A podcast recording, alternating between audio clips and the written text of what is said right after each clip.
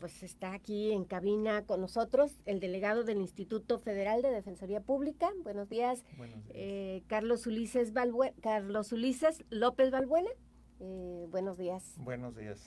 Eh, delegado, pues en este ya el primero de marzo inicia la veda del electoral. El Instituto Federal de Defensoría Pública va a acatar esta veda, va a respetarla. ¿Cómo se estará trabajando en eso? Sí, bueno, es algo que no tiene eh, salida de ningún tipo. La veda electoral implica una jornada de reflexión en la que se solicita que cualquier institución del sector público y de cualquiera de los tres poderes eh, se abstenga de generar cualquier tipo de publicación o medio, ¿no? Invariablemente de lo que hagan, eh, como es nuestro caso, que estamos totalmente del otro lado de, del, del sector de la política, pero, o sin embargo, eh, de todos modos tenemos que seguir los lineamientos que nos instruye el Instituto Nacional Electoral, ¿no? Uh-huh. eh, esto, la veda, ¿qué implica para el instituto? Eh, ¿Qué, ¿Qué implica? ¿Difundir o, o, o incluso atender a personas? No, solo la difusión. Y, eh, invariablemente tenemos, como siempre, eh, nos hemos dolido un poquito, eh, poco, poca difusión o poco entendimiento ciudadano de lo que hace la Defensoría Pública y de lo que se debe de enterar. Eh, pues nada más en ese, en ese entendido, lo único que nos corresponde o lo único que nos queda es... Eh, prohibir, eh, acatar la prohibición de emitir algún tipo de difusión, pero el servicio eh, totalmente se sigue dando, ¿no? De, de hecho, este ocho de marzo que viene el movimiento eh, de marchas feministas, eh, la institución ha fijado la postura de que todas las compañeras féminas que trabajan en el Poder Judicial de la Federación acudan, si es su voluntad y si es su gusto, puedan acudir libremente a las marchas eh, sin, sin perjuicio de cuas, cualquier cuestión laboral, ¿no? Uh-huh. eh, quien, quien quiera ir por parte del Instituto Federal de Defensoría Pública va a acudir, pero no puede acudir con los chalecos institucionales, uh-huh, con publicidad del instituto, etcétera, etcétera, ¿no? Entonces, eh, acatando esa prohibición, pero eh, pues somos un sector que está muy... muy arraigado a las causas sociales y a la justicia social, ¿no? Uh-huh.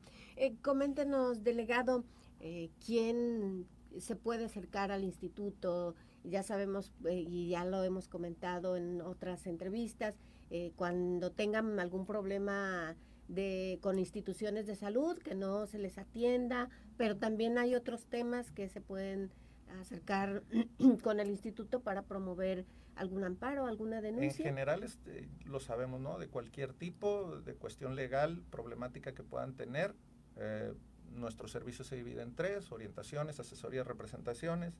La orientación es aquellos elementos en los que no podemos intervenir de manera representativa legal, pero a, generamos una orientación, una asesoría para estas personas o para la ciudadanía, con una canalización a la institución que sí deba atenderlos, ¿no? Y le damos el seguimiento y una responsabilidad por parte del abogado al generar este oficio, firmarlo y entregarlo a la persona para que pueda acudir al lugar donde, donde corresponde la atención.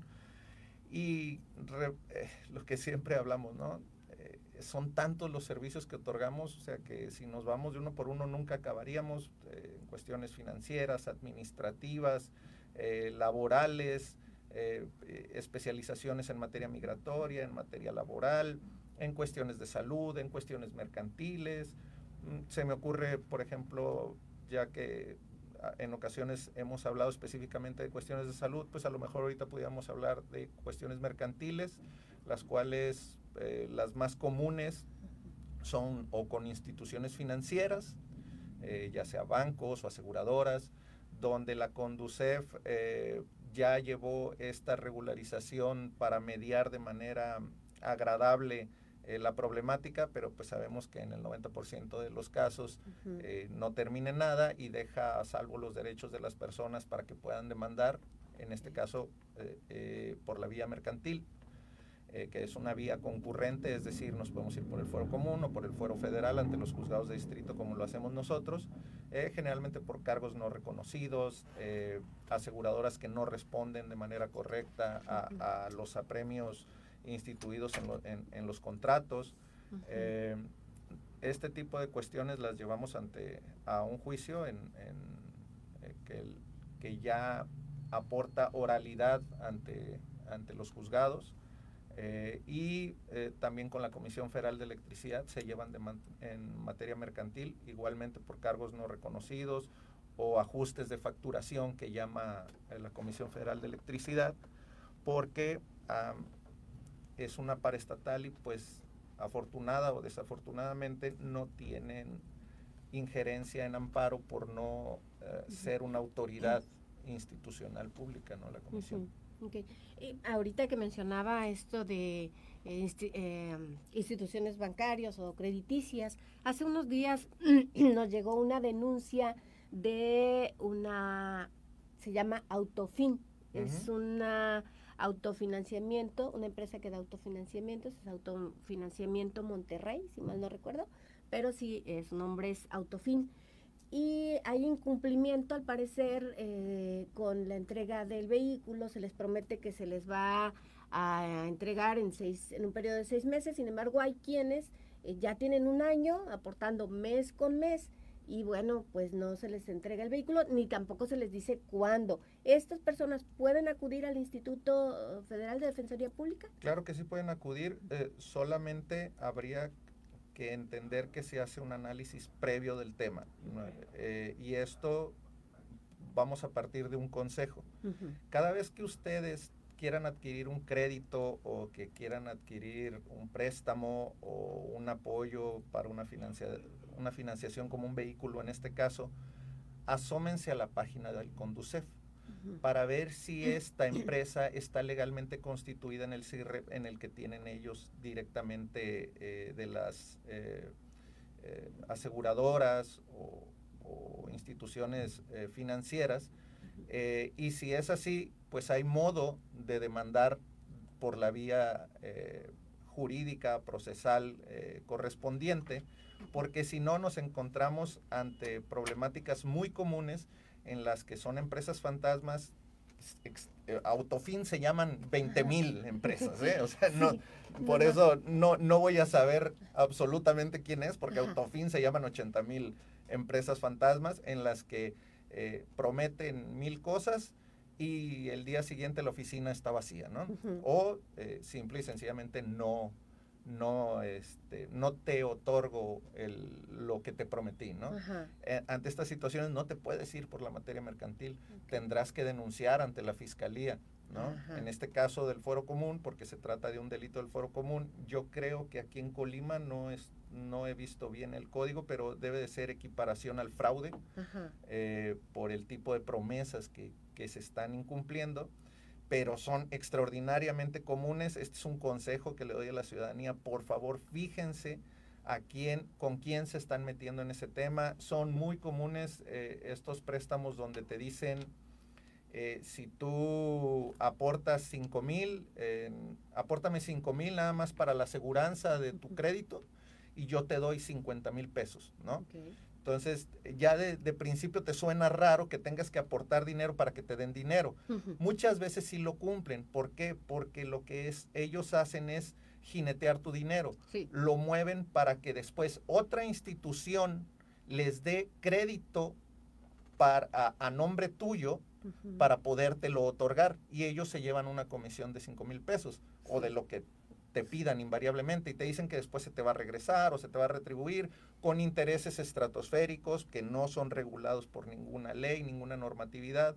Entonces sí hay que tener mucho cuidado con estas instituciones, verificar que estén legalmente constituidas, ¿no? Okay. En, en este caso específico de Autofin, que se encuentra aquí en una plaza comercial ahí entre Constitución y, y Avenida eh, San Fernando, uh-huh. eh, decía también que cuando cancelas el contrato que firmaste porque no te entregaron el vehículo uh-huh. a tiempo o como se había acordado en el contrato, te cobran una sanción, una multa de tres meses, que sería alrededor, depende de la mensualidad. La persona que eh, nos hizo el reporte nos decía que en su caso serían como veintiún mil pesos.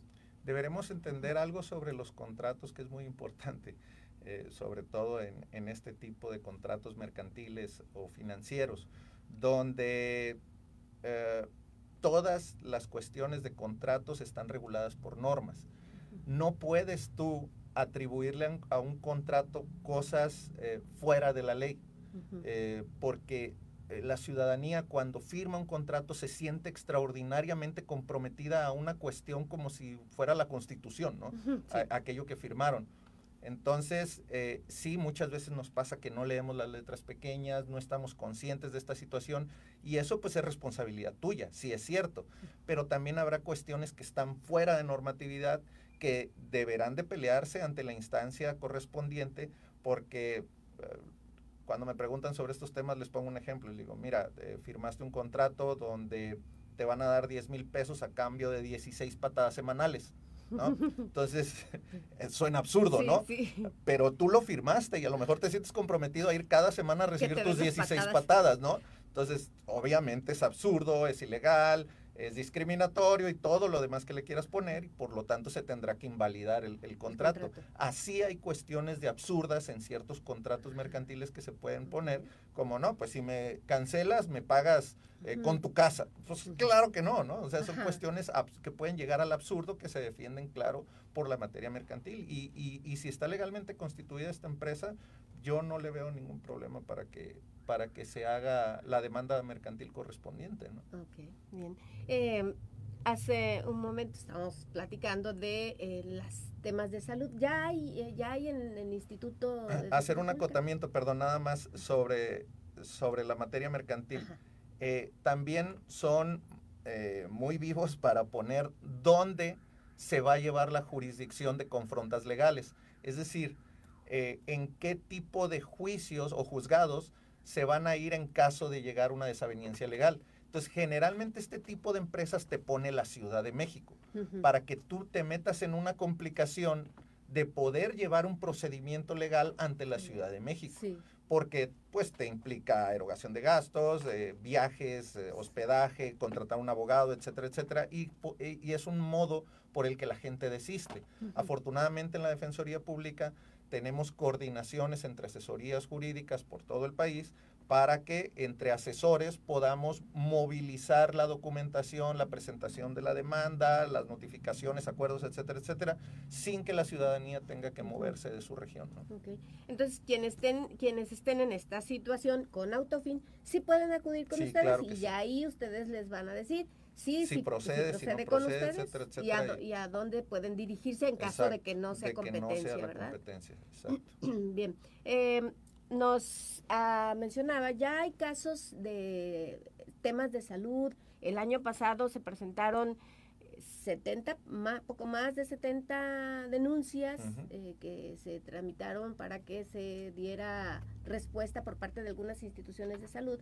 Atención que algunos algunas personas estaban requiriendo, ¿no? Entre ellos, pues, el I M S S, eh, uh-huh. este, instituciones de la Secretaría de Salud y demás, pero pues a través de un amparo se promueve para que se les atienda. Sí, es, es un ejercicio muy efectivo que estamos realizando, en, eh, donde nos está apoyando ahí un poco el maestro Roberto en, de Derechos Humanos, eh, quien ha hecho una gran labor, la verdad, eh, me ha generado la estima y el respeto eh, necesario para decirlo públicamente, porque se ha comprometido. Estamos haciendo este enlace para llegar a un convenio firmado ante el Consejo de la Judicatura, por el cual se han comprometido sus visitadores a que eh, si ellos ven afectaciones de salud que nosotros no podemos ver, porque nosotros no podemos entrar a las instituciones públicas a tocarles las puertas y decirles, oigan, somos la Defensoría Pública y aquí estamos, ¿no? Uh-huh. No tenemos permitidos, no tenemos esas capacidades, pero ellos sí, ¿verdad? Como visitadores de derechos humanos, encuentran a las personas y nos las pueden canalizar. Uh-huh. Eh, ahí entender que hay una independencia totalmente entre dos instituciones. Simple y sencillamente se están coordinando a, amistosamente dos instituciones para poder apoyar a la ciudadanía. Derechos Humanos los los copta, los, los, en, los encuentra, por decirlo uh-huh. así, y los canaliza con la Defensoría Pública, quien inmediatamente les va a brindar el apoyo. En este caso, lo más viable es por medio del amparo, que tiene el beneficio de que de manera inmediata se le esté saneando la problemática en cuestión de salud a, a las personas. Ajá, es okay. Como derecho humano, es un derecho de primer orden en el que va implicada la salud o la vida, eh, el otro sería la libertad, por el cual la suspensión de los amparos actúa de manera inmediata y se le puede estar solventando su problema de veinticuatro a cuarenta y ocho horas. Son, son resultados inmediatos y por eso la invitación a la ciudadanía de que si tiene un problema de salud en el que no le han querido hacer la cirugía, no le han entregado su medicamento correspondiente, le han derivado sus citas eh, de manera absurda eh, eh, durante meses o a veces pasa que hasta años y no los han podido atender, eh, que acudan directamente con nosotros y nosotros los sacamos adelante su problema, ¿no? Ok. Eh, pausa, vamos a una pausa, ya, ya estamos de regreso. Ya. Vamos a una pausa y regresamos. Estamos platicando con eh, Carlos Ulises López Balbuena, él es delegado del Instituto Federal de Defensoría Pública. Vamos a una pausa, nos, regres- nos quedamos en redes y bueno, después de la pausa regresamos, casi para despedirnos.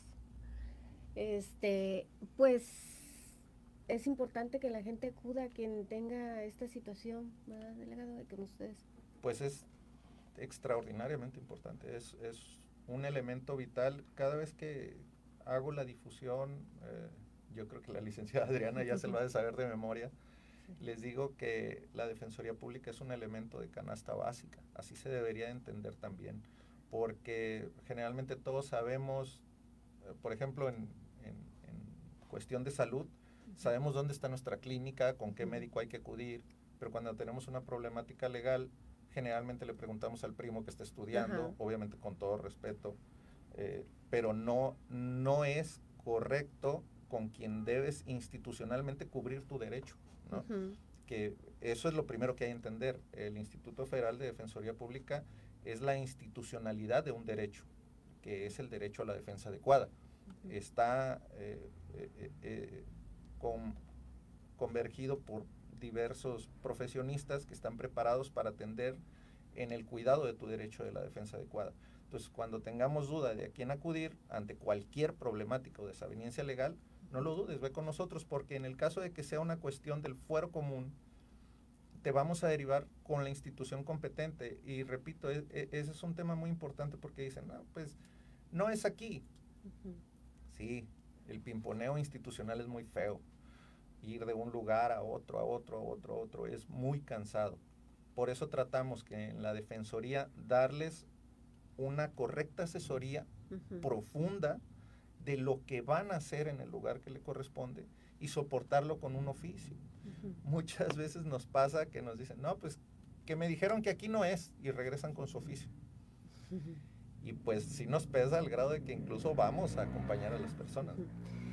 Pues ya estamos de regreso, estamos platicando, aquí el delegado nos hacía la invitación para que cualquier persona que tenga un problema de situación legal, pues acuda al Instituto Federal de Defensoría Pública y si no es competencia de esta institución, pues se le va a asesorar para que vaya con la instancia eh, que sí sea competente, ¿verdad? Sí, te, rep- te repito, es, es este cansancio que llegan las personas de haber ido a uno y otro lugar y estar tocando las puertas, hablando en materia electoral y con todo respeto del legislativo, eh, no le corresponde eh, atender la protección directa de los derechos de la ciudadanía en, en materia legal y generalmente eh, este, pues se puede malinterpretar como cuestiones de campaña, ¿no? Entonces... Eh, Vaya, han llegado con nosotros para decirnos, dice el diputado que viniera para acá, ¿no? Entonces, pues no, sí. Obviamente nos tenemos que alejar de ese tipo de cuestiones.